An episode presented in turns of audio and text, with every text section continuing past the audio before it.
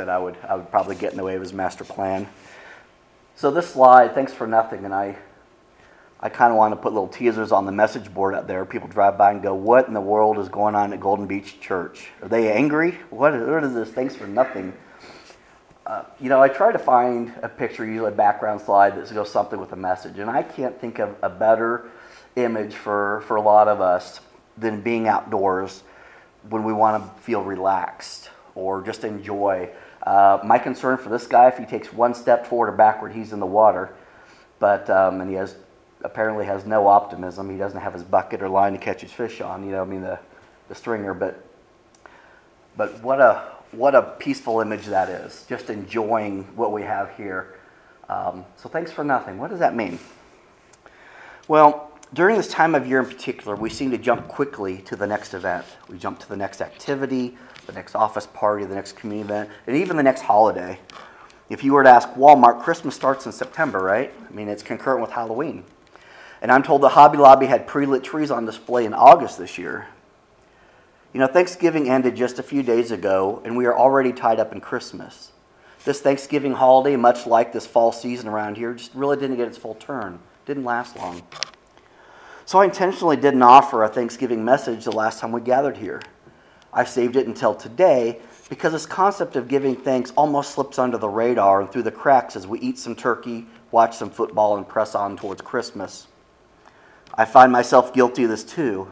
As my family gathered around the tables for meals, I heard and I participated in more conversations about the weather about the Chiefs, shopping plans, and, and wish lists than I did about what we were truly thankful for. Although my niece did do a cute little prayer where she thanked God for Patrick Mahomes, and we did. I'm not saying we didn't give thanks to God as we prayed before each meal, because we did. And I'm not saying that I didn't have a little more focus than normal on my thankfulness when I laid down to sleep Thursday night. But I'm really living a life of gratitude. Am I conducting every part of my life with an attitude of gratitude?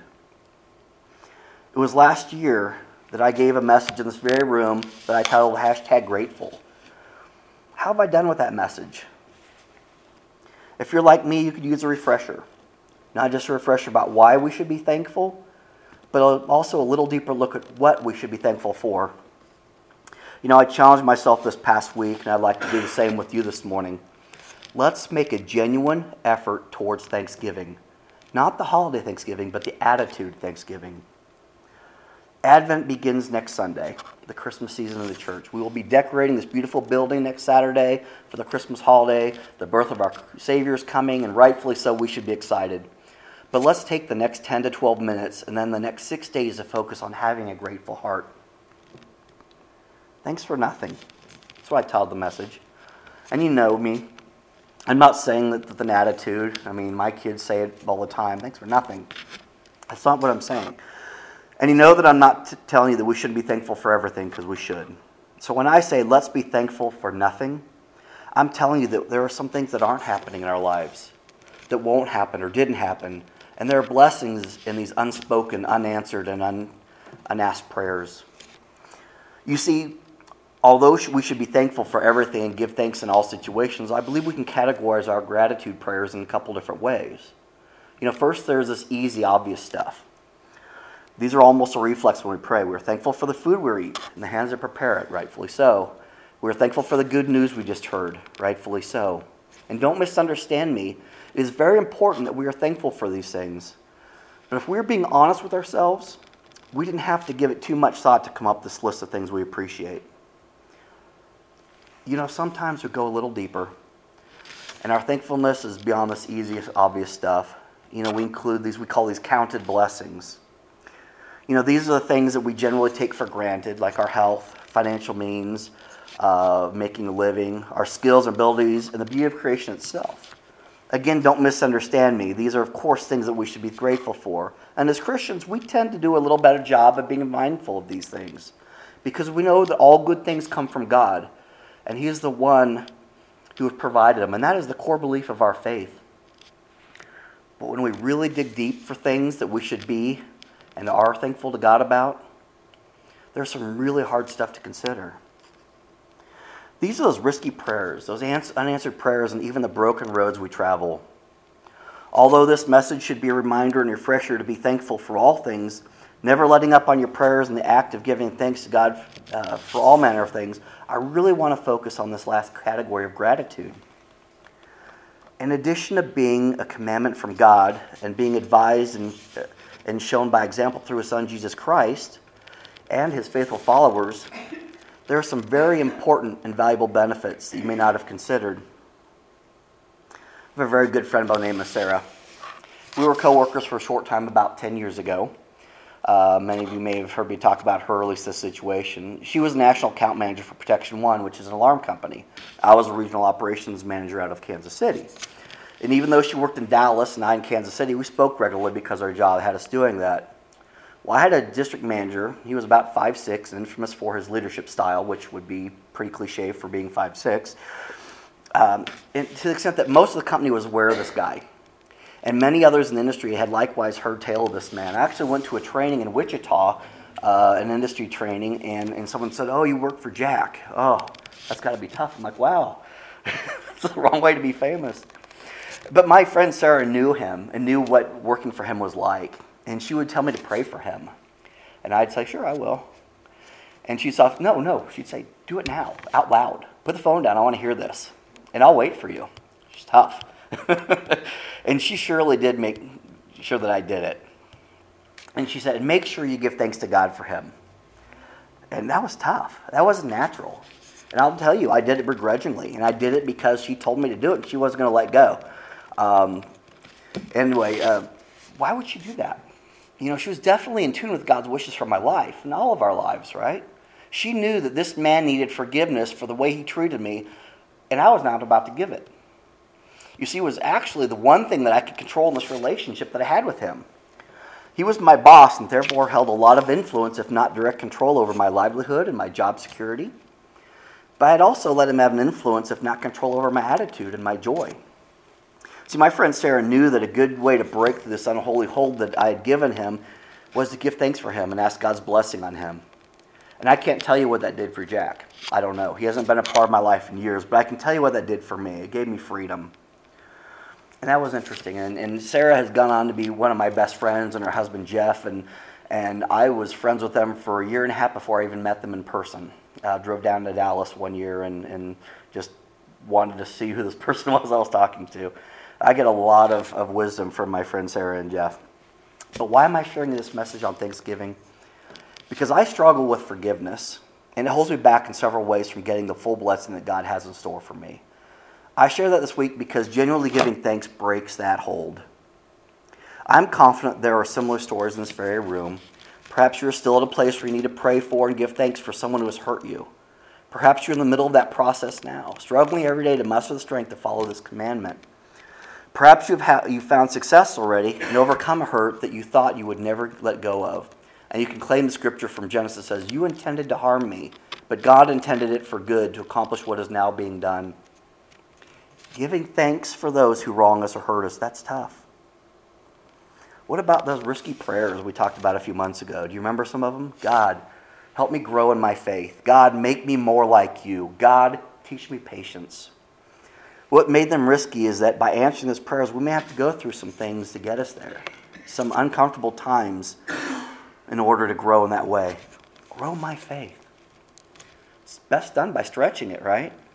being in a position or a condition where we must rely on God. Those aren't fun. But the outcome of that is we grow in our faith, so we should be thankful for them. God, make me more like you. The character of Christ, it's compassion, it's honesty, it's being generous. One of the best ways to be compassionate is to be able to empathize with someone. The best way to empathize is to have a similar struggle. God, thank you for the tough times in my career, in my relationships, in my marriage, because it gave me a story of how you were faithful to me. And now I can share that. And that's why it's so important to share your story with someone. God, teach me patience. Trust me on this one. This prayer is the quickest way to find yourself in a slow moving checkout line or in traffic. But He'll answer that risky prayer. And these prayers aren't bad. To the contrary, they're very good. And God delights when we, as His children, say, I want to get better. I want to do better. I want to be a faithful follower. The risk comes from our human nature, it inhibits us. either from learning the lesson, right, or from making the request in the first place. James 1 2 through 3, it's a great example about being thankful in these times. It says, it tells us to take joy. Take joy. Be thankful when we face trials of all kinds. Because times like that, we develop faith. And not just any faith, but the faith that has perseverance that gets us through things. Because you know what? This is this life it's a journey. We talked about this. Life is a journey. And this journey isn't about the journey itself. It's about what we learn along the way to get us ready for the destination, which is heaven. Because that's what God has destined for each and one of us. I can tell you for a fact that everything in my life that I considered good was made possible by a specific and well timed series of events that I would never, ever have considered giving thanks for. If my then wife wouldn't have had an affair, I would not have relied so heavily on my friends Mike and Sandy. If I hadn't lost my job, I would never visit a lake with them or this church. If they hadn't forgotten to pack their breakfast, they wouldn't have stopped in this church for donuts. You see how this donuts save the world? No. Um, you know, if I hadn't gone to the lake with them that August weekend that I really would rather have stayed at home, really, I remember how badly I did not want to go. I never would have met their sister Sherry. Well, that turned out well because we'll be married three, three years next month. I promise you that along the way, I was praying against every single one of these things that God so divinely put together in a way that He used. What did that verse in Genesis say? You intended to harm me, but God intended it for good to accomplish what is now being done. And I am confident that God isn't done with me yet, and God is not done with you either. Do you have a story like this? If you really thought about it, I'm sure you do. Give thanks to God for it. That's tough. That's tough. I don't want to give up the power that I feel that I have control, which is not real, by the way, to forgive someone for what she had done, what he had done, what they had done. They weren't the ones that led me to this wonderful thing. So why should I forgive them? Because it's holding me back from really feeling the blessing that God took control of this and said, all of this stuff that's going on in your life, it's good and it's going to get better because I've got a better plan still for you. That's tough, especially in those moments to go, thank you for this. You know, thank you for laying me out on my back while I'm sick or hurt or healing. It's hard to that, but you might, if you follow it, say, you've got something in mind. There's something that can be done here. Let me learn that lesson. If you have a story like this, give thanks to God for it. Pray that extra deep prayer of gratitude for that seemingly ugly stuff that God is continuing to work into his blessings for you. If you're in a period right now where this ugly stuff seems to be happening around you, maybe a health issue or a financial concern or a strained relationship, I want to pray extra hard for you this morning and encourage you to press on. And if you're in a period that seems like a wilderness, you may be wondering where God is it with everything that is happening, or maybe it feels like there's nothing happening. Is God seemingly absent right now? Then, friend, I'm excited for you. I have it on good authority that He's preparing a very good and deep work in your life. Most the, the most prominent things He does in a person's life come after this period of, that, that feels like a wilderness where you're just wandering and wandering. He's moving all those pieces around you. Okay? He is. Claim that promise. Be thankful for your good God and where, what He is about to do. I want you to know that wherever you are in your faith, your circumstances, if you're wrestling with forgiveness or anxiety, or maybe you never felt better in your life, I want you to know that you have a God that loves you and He cares about you. You have a church family that loves you and cares about you too. So rely on God. Lean on Him. Give thanks to Him. And if I, your church family, can ever do anything for you on this walk, please don't hesitate to ask. Friends, as you look forward to Christmas and all that means to you and your family, don't overlook Thanksgiving, not the holiday, but the attitude. Be mindful of the blessings of all kinds, and it will change your life. Let's pray. Father God, it's not always easy to be thankful, but some things come easier than others. So we thank you for our health. We thank you for the sunshine. We thank you for this building and those who built it, this congregation, those who support it. God, we thank you for our means to have an income, whatever that may be. I thank you for the air in our lungs. But we're going to go deeper. Thank you, God. Thank you for the lessons you teach us as a loving Father. Thank you for the wilderness seasons, the tough times that you use for good. Help us to learn those lessons. Help us to grow in our faith, to rely on you. God, sometimes these lessons come easy and sometimes they're hard. Sometimes they're fun and sometimes they're not so fun. So it's hard to be thankful. But help us to have this attitude of gratitude that says, Thank you, God, we trust in you. And if we're in a great place right now, and many of us are, thank you for that. Thank you for nothing. The nothing being no problems, no parent issues right now, that we can just enjoy the life, the creation you created. Help us to use our talents, our abilities, our time, our finances, all wonderful gifts and blessings from you to help others. And let us never miss an opportunity to share our story of the wonderfulness of the works you show, the ways you act in our life, the way you turn a bad situation into something that's good, and a good one into something that's better.